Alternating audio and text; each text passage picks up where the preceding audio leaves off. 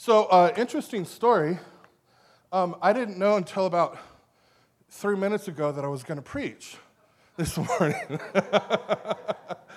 we had plans. Uh, we made some really good plans, and really good sermon was prepared and preached in the ser- first service by, by Joshua Stuhlmiller, who's one of our pastors who has a house church in, in uh, San Marcos. And, and out of nowhere, he just got clobbered, and it's like uh, he had um, like vertigo or something, and he could he had a hard time uh, staying upright. So, um, so we sent him home with his, you know, wife who's a nurse. So that's good. He's getting good uh, care from from her, and um, he was going to be preaching out of uh, Psalm 32, which is about confession. And um, I'm not going to preach on Psalm 32 about confession, but I am going to preach about confession from 2 Samuel chapter 12, which is something I did a, you know, a couple years ago, but you guys don't remember it anyway. So I'm going to go ahead and, and uh, um, pray, and then, then we'll read the text and we'll go from there. Heavenly Father, you are so uh, good to us. You're so gracious to us. And we thank you that your word tells us that your kindness leads us to repentance. And so, Father, I pray that we would trust you and take you for your word and realize that we don't have to hide our face from you. We don't have to hide our hearts from you. We don't have to hide our sin from you. Your grace is what enables us to take our sin seriously. And you invite us to to bring it out into the light so that we can experience healing. And so, Father, I pray that you would convince us of that. And that is because of the gospel of who Jesus is and what he has done by living for the perfect life for us and dying for us and rising again to give us life in you and so that you could see us perfectly clothed in your righteousness. Convince us of that this morning. And I pray that we would be able to look at our lives and look at the lives of others through the lens of that gospel. Be with us this morning, we pray. In Jesus' name, amen. So I'll be reading from 2 Samuel chapter 12, uh, verses 1 through 13. And it says this The Lord sent Nathan to David. He came to him and said, There were two men in a certain city the one rich and the other poor. The rich man had very many flocks and herds, but the poor man had nothing but one little ewe lamb which he had bought. And he brought it up, and it grew up with him and his children. It used to eat of his morsel and drink from his cup and lie in his arms, and it was like a daughter to him. Now there came a traveler to the rich man, and he was unwilling to take one of his own flock or herd to prepare for the guest who had come to him, but he took the poor man's lamb and prepared it for the man who had come to him. Then David's anger was greatly kindled against the man, and he said to Nathan, As the Lord lives, the man who has done this deserves to die, and he shall restore the lamb fourfold because he did this thing and because he had no pity. And Nathan said to David, You are the man.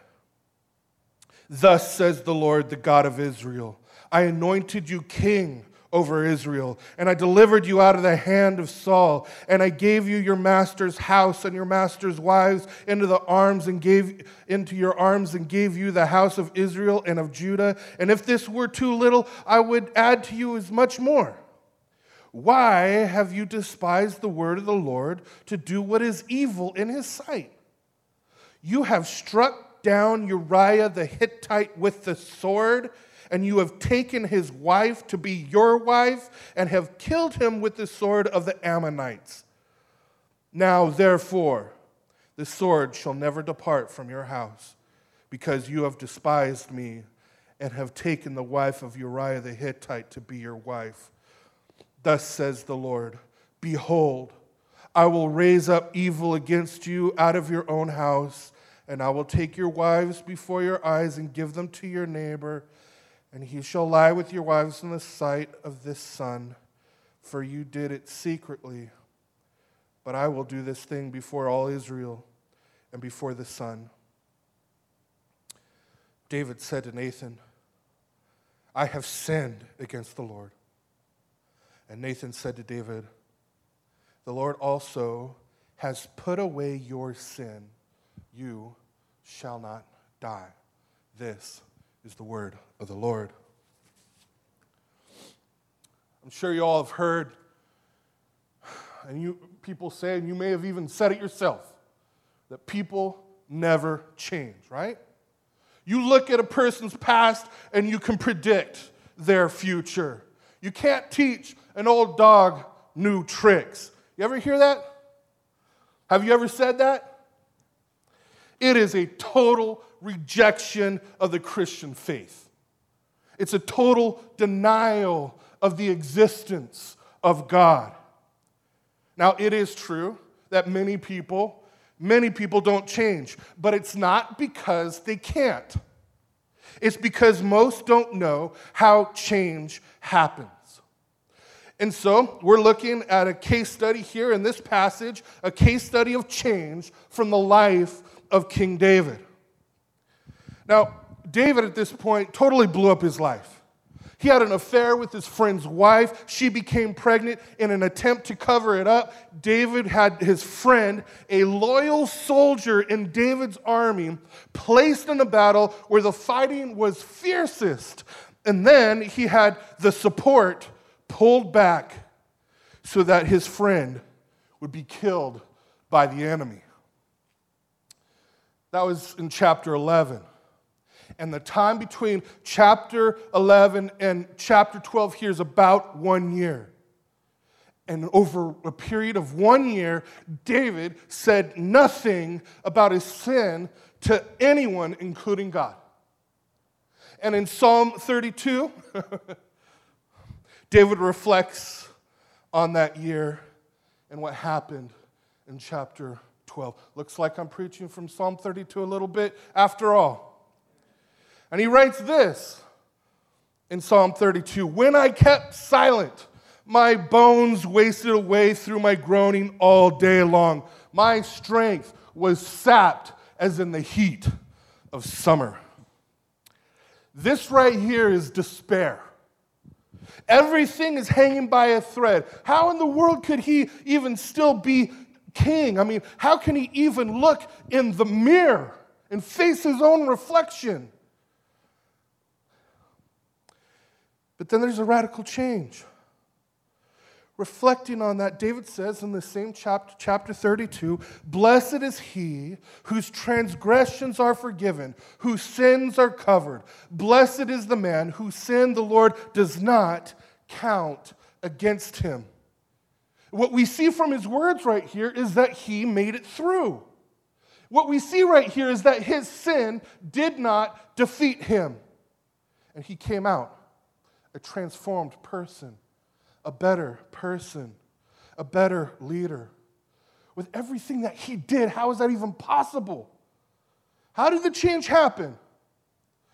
Well, he tells us in verse 5 of chapter 32 Then I acknowledged my sin to you and did not cover up my iniquity. And I said, I will confess my transgression to the Lord.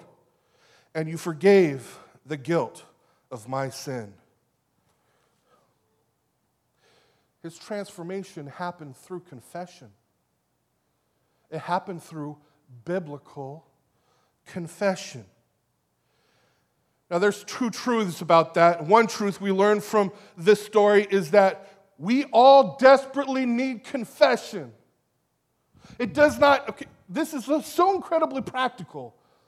We all need confession. You know, we read this and it might be easy for us to think, you know what? I have never done anything like David did. I never killed anyone. I never had an affair. You know, I haven't done this kind of stuff. And if that's what you are thinking, then you're missing the point. David is one of the greatest men in history. He is, the, rather, um, the, the Messiah is called the son of who? The son of David, right? David had it all together. He was an artist and he was a poet. He was a musician whose work has lasted for centuries upon centuries upon centuries. He was a leader. He was a righteous warrior, a man after God's own heart. No man was greater than David. So let me ask you if David was capable of doing stuff like this, don't think you and I don't you think you and I are? Are we better than David? It was through a lack of confession, a lack of searching his heart, examining his own heart. If he's capable of this, so are we. You know, I, I highly doubt that people will be reading about me 3,000 years from now. Anyone here in this room even come close to David? I mean, look what he did. I mean, what, what was in his heart? We are all desperate to use confession. We're desperately in need of confession. Now, the other truth we see is this that confession can change anyone. Confession can change anyone. Look at the change that it brought David. Some, some of you, I, some of you have totally blown up your lives. And it's hard to face your own reflection or anybody else. As a pastor, I've heard some of the most devastating stories of people making a complete mess of their lives. But I've never heard anyone, anyone, and all the people that I've talked to who made a worse mess of their lives than David here in this story. This is about as ugly as it gets. So, if David changed, anybody can change, right? He blew up his life, but he came out singing. Psalm 51 is, is David's confession of sin. And at the end of the psalm, David says, Oh Lord, open up my lips, and my mouth will declare your praise, and my tongue will sing of your righteousness. He is not only singing of God's mercy, but he is also singing of God's holiness, his righteousness, his justice. How in the world did he get there? It was confession. It was confession. Well, maybe you're thinking, you know what? Confession doesn't work for me. Whenever I tried, I came out feeling worse. Have you ever been there? We try confession, but you end up feeling worse. If confession has not led us to joy, if, if confession has only brought you discouragement, if confession has not changed you and kept you from falling back into the same old things all over again, then you haven't truly confessed. Anyone can change, including you, including me. Now, this chapter right here is the turning point in David's life. What, was, what is involved in confession? I see four essentials when it comes to confession. And first, confession means that you see your sin. You face your sin. You acknowledge your sin. You don't cover it up. You don't sweep it under the rug. You don't justify it. You don't put a positive spin on it. You see your sin. Nathan came to David and he said, There was a rich man had a huge number of sheep and cattle, and a poor man only one little lamb, which was like a daughter to him. But when the rich man wanted to prepare a meal, instead of taking one of his own sheep, he took the lamb that belonged to the poor man and slaughtered it. David burned with anger against the man, and he said that that man deserves to die. Then, in verse 7, Nathan said to David, You are that man. For the first time, David finally sees his sin. And out of God's grace, God brought Nathan into David's life to help him see it for a loving diagnosis. Now, I'm sure there was a sense in which David saw his sin before, but it, he wasn't seeing it clearly. He wasn't facing up to it. Why? Because sin is deceitful. It is deceitful. Our sin makes us blind to our sin. Now, let's say your vision starts to go. And so you go to an eye doctor. He examines your eyes and he says, You have cataracts. And you look in the mirror and you say, No, I don't. I can't see any cataracts. Know why you can't see your cataracts? It's because you have cataracts. Sin is spiritual cataracts. It blinds you to the existence in you. But unlike cataracts, sin magnifies the sin of others. This is amazing. When David heard the story about the man who took the lamb, he burned with rage because he could clearly see somebody else's sin. Jesus makes the same point when he says, You see the speck of sawdust in your brother's eye, but you can't see the log in your own eye.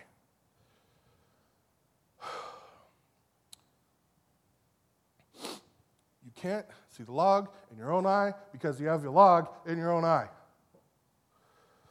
So if you're thinking, what's all this sin talk? You know, I'm not that bad. Guess what? Here's the deal none of us think we are that bad. I don't. Not as bad as I, I really am. But if sin really is as bad as the Bible says, then one of the things it's going to do is make you think that you're really not that bad. Okay? No, no, time out. I'm not trying to crush you with like guilt and, and all that. I, I'm, I'm, I'm presenting a loving diagnosis, okay?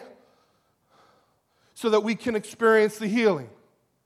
But we have to face it and see the problem before we can receive healing. Now,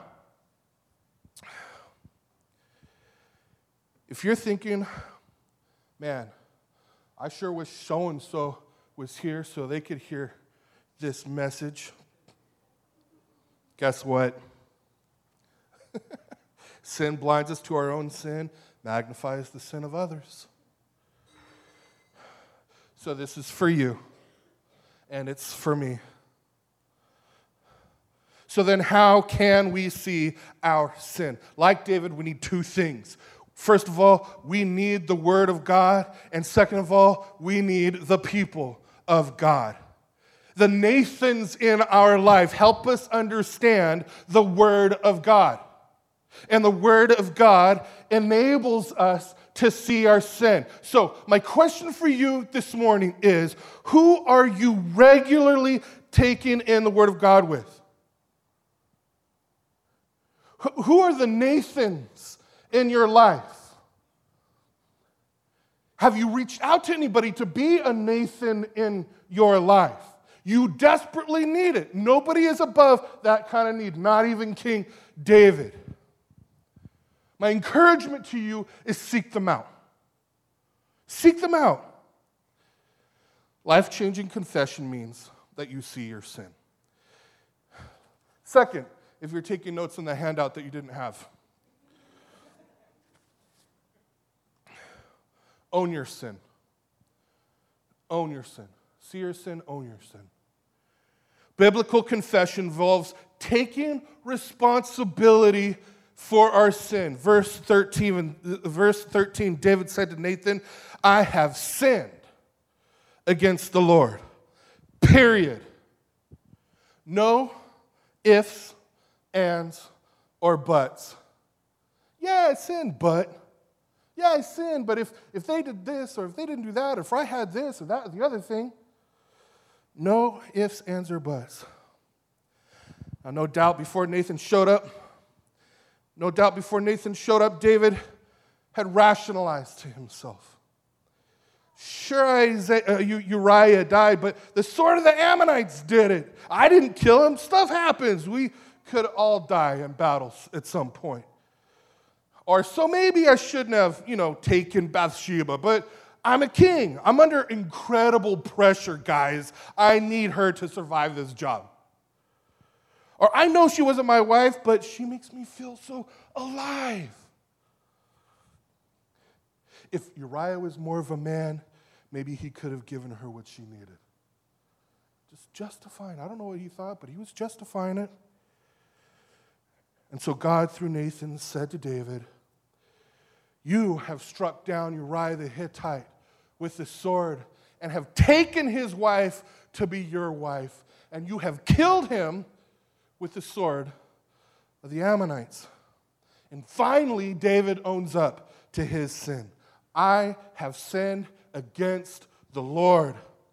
I take full responsibility, no excuses. I can't blame it on the pressures of being king. I cannot blame it on, on the Ammonites. I cannot blame Bathsheba. I wanted to do it. I decided to do it. I did do it. I own it. That's confession. You know, I've come to realize that our confessing hinges on one very weak word. But, forgive me for losing my temper. But that's just the way I was raised. Oh my gosh, I've heard that a billion times. You can justify almost anything by saying, but that's just the way I was raised.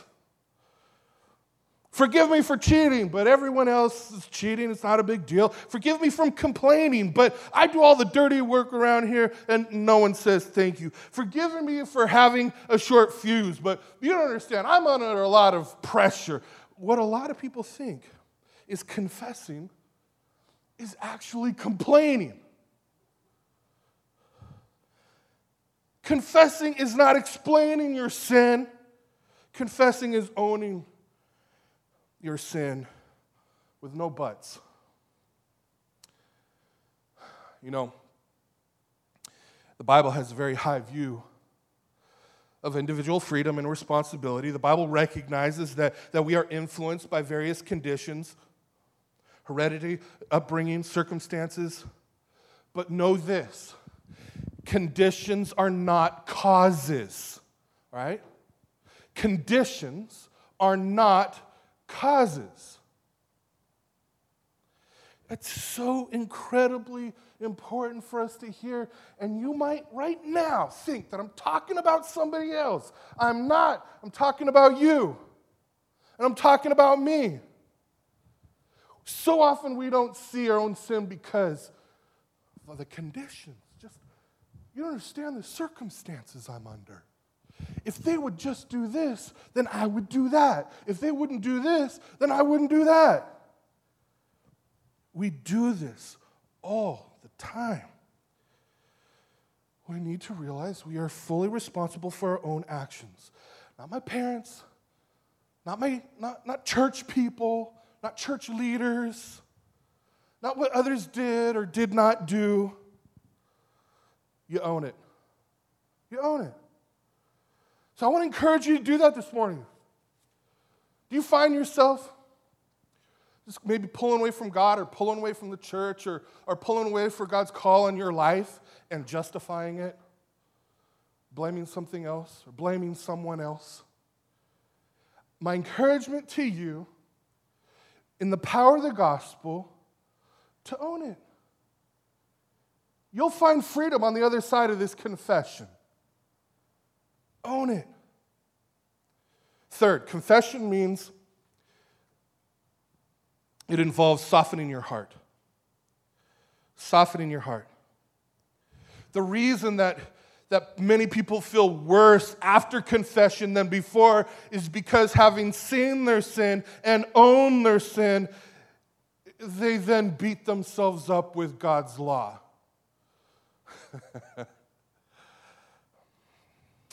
I know a thing or two about that in my own life. But that's a wrong use of the law. The law is meant to graciously show us our sin. And realize this also the law cannot change you. The law cannot change you. The law never changed anybody, ever. We act so much like it, so much preaching is done that way, thinking that the law saves you. Okay, maybe it doesn't save you, but it sanctifies you, changes you. No, it doesn't. The law does not do that. The law is meant to show us our sin. The law cannot change you. Only God's love can change you. His sacrifice can, sacrificial love can change you. I'll explain that. When God confronts David, he doesn't crush David's heart with the law. He softens David's heart with his love. God says in verse 7 I anointed you king I delivered you out of the hand of Saul. And I gave you your master's house and your master's wives into your arms and gave you the house of Israel and of Judah. And if this were too little, I would add to you as much more. Why have you despised the word of the Lord? You notice what's interesting here is, is when God confronts David, David does not start with, David, I clearly told you, thou shalt not commit adultery, but you did. And I clearly told you, thou shalt not murder, but you did. David, you broke the law now. Of course, that's 100% true, isn't it? And it's relevant. It's important, it matters. But God didn't start with that. He reminds David of how he poured out his love. How could you despise my love? I mean, what, wasn't my love enough? Aren't I enough? What more did you want? Why didn't you just ask me? Now, we've all heard this language before, right? A spouse gets cheated on and says something like, says to their spouse who cheated on them, Look how much I loved you. What more could I do? If there was something else that you wanted, why didn't you just ask me? I mean, I would have given it to you. You have despised my love. You have despised me. It's not just that you've broken the rules, you've broken my heart. This is what God's saying to David. Why? Because God doesn't want to crush David, he wants to change David. He wants to change his heart. So God is going after the sin beneath the sin, not just all the behavioral stuff right here. That's, that's toxic fruit for sure.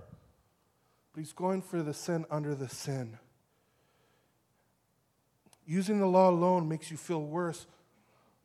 And using love can be just as devastating, but then it heals you. The very thing that convicts you restores you. I think that's one of the reasons uh, that, that we don't like confession because it's painful sometimes. But what convicts you is what restores you. In Psalm 51, we have David's confession, and he says to the Lord, Against you and you only have I sinned. But time out one second. Why does he say against you and you only have sinned? Didn't he also sin against Bathsheba, Uriah, his family, his nation? Yes, and David knows that. But here he, con- the, he is confessing the sin beneath the sin. David realizes that before the physical adultery, there was spiritual adultery.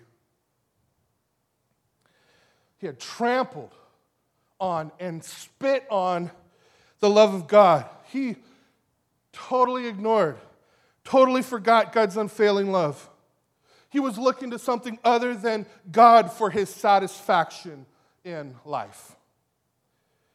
David's heart was made miserable not through fear, but through mercy. And when that happens, you confess not just sinful behavior, but the sin beneath the sin, the sin of thinking and acting as if God's love is not enough, thinking as, as God had not given you enough, demanding more. So, what's involved in confession? See your sin, own your sin, and soften your heart. And then, fourth, believe God's promise. David says, I have sinned against the Lord. And God says to David through Nathan, The Lord has put away your sin. You shall not die. What's that mean? Put away your sin. Put away your sin has a very specific meaning. God is saying, I don't see it.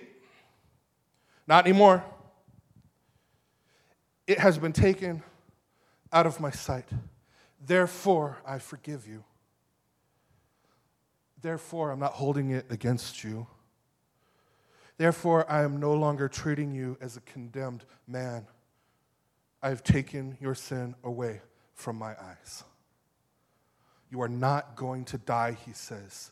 Since your sin has been taken away, I will not punish your sin, since I no longer see your sin, and I will not give you the punishment that you deserve. I will not make you pay. What if David did get what he deserved? What would he lose? He would lose his life, he would lose his kingship, he would lose his relationship with God and his mission in life. And what was his mission in life? His mission in life was to bear the family line from which the Messiah would be born. God had promised David, From you will come one who will save the world. The promise had been given before to Adam and Abraham and Isaac and Jacob. And in 2 Samuel 7, God says to David, From you will come the promised one. Through your descendants will come one who will save the world. He will be one of your offspring. I will be his father. He will be my son, and his throne will last forever. You are going to bear the family line through which I bring the Messiah. Therefore, I'm not giving you what you deserve. You are not going to die. How can God do that after everything that David has done? How can David blow up his life the way that he did and then simply confess his sin and be forgiven? That seems way too easy, right? How can an all holy and just God let David off the hook like that? I mean, it is hard to imagine a sin more serious than David's. But as soon as David confessed it, God forgives him.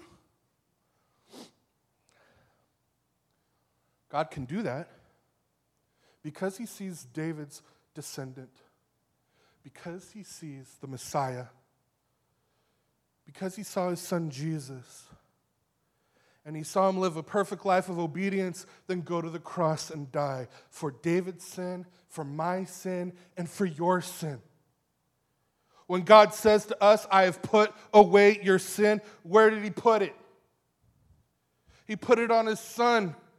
He got what we deserve so that we get what he deserved. When God looks at all those who trust in his son, he sees us clothed in the perfect righteousness of his son. And so when we confess our sin, God forgives because justice was served on the cross. This is how we change. You see your sin, you own your sin, soften your heart, and believe God's promise. No matter how badly you have blown up your life, no matter how dark things seem right now, you can be forgiven. Your failure and your heart can be transformed. You can be changed. The Apostle Paul says if we confess our sins, he is faithful and just to forgive us our sins and to cleanse us from all unrighteousness even the sin of imperfect, messed up confession. We never fully see our sin. We never fully own our sin. We never fully soften our hearts. We never fully believe God's promise. But if we confess on the basis of the blood of Christ, then God must forgive, and He will every time and gladly do so because God has promised and God does not lie. Amen? Amen. Would you bow your heads with me?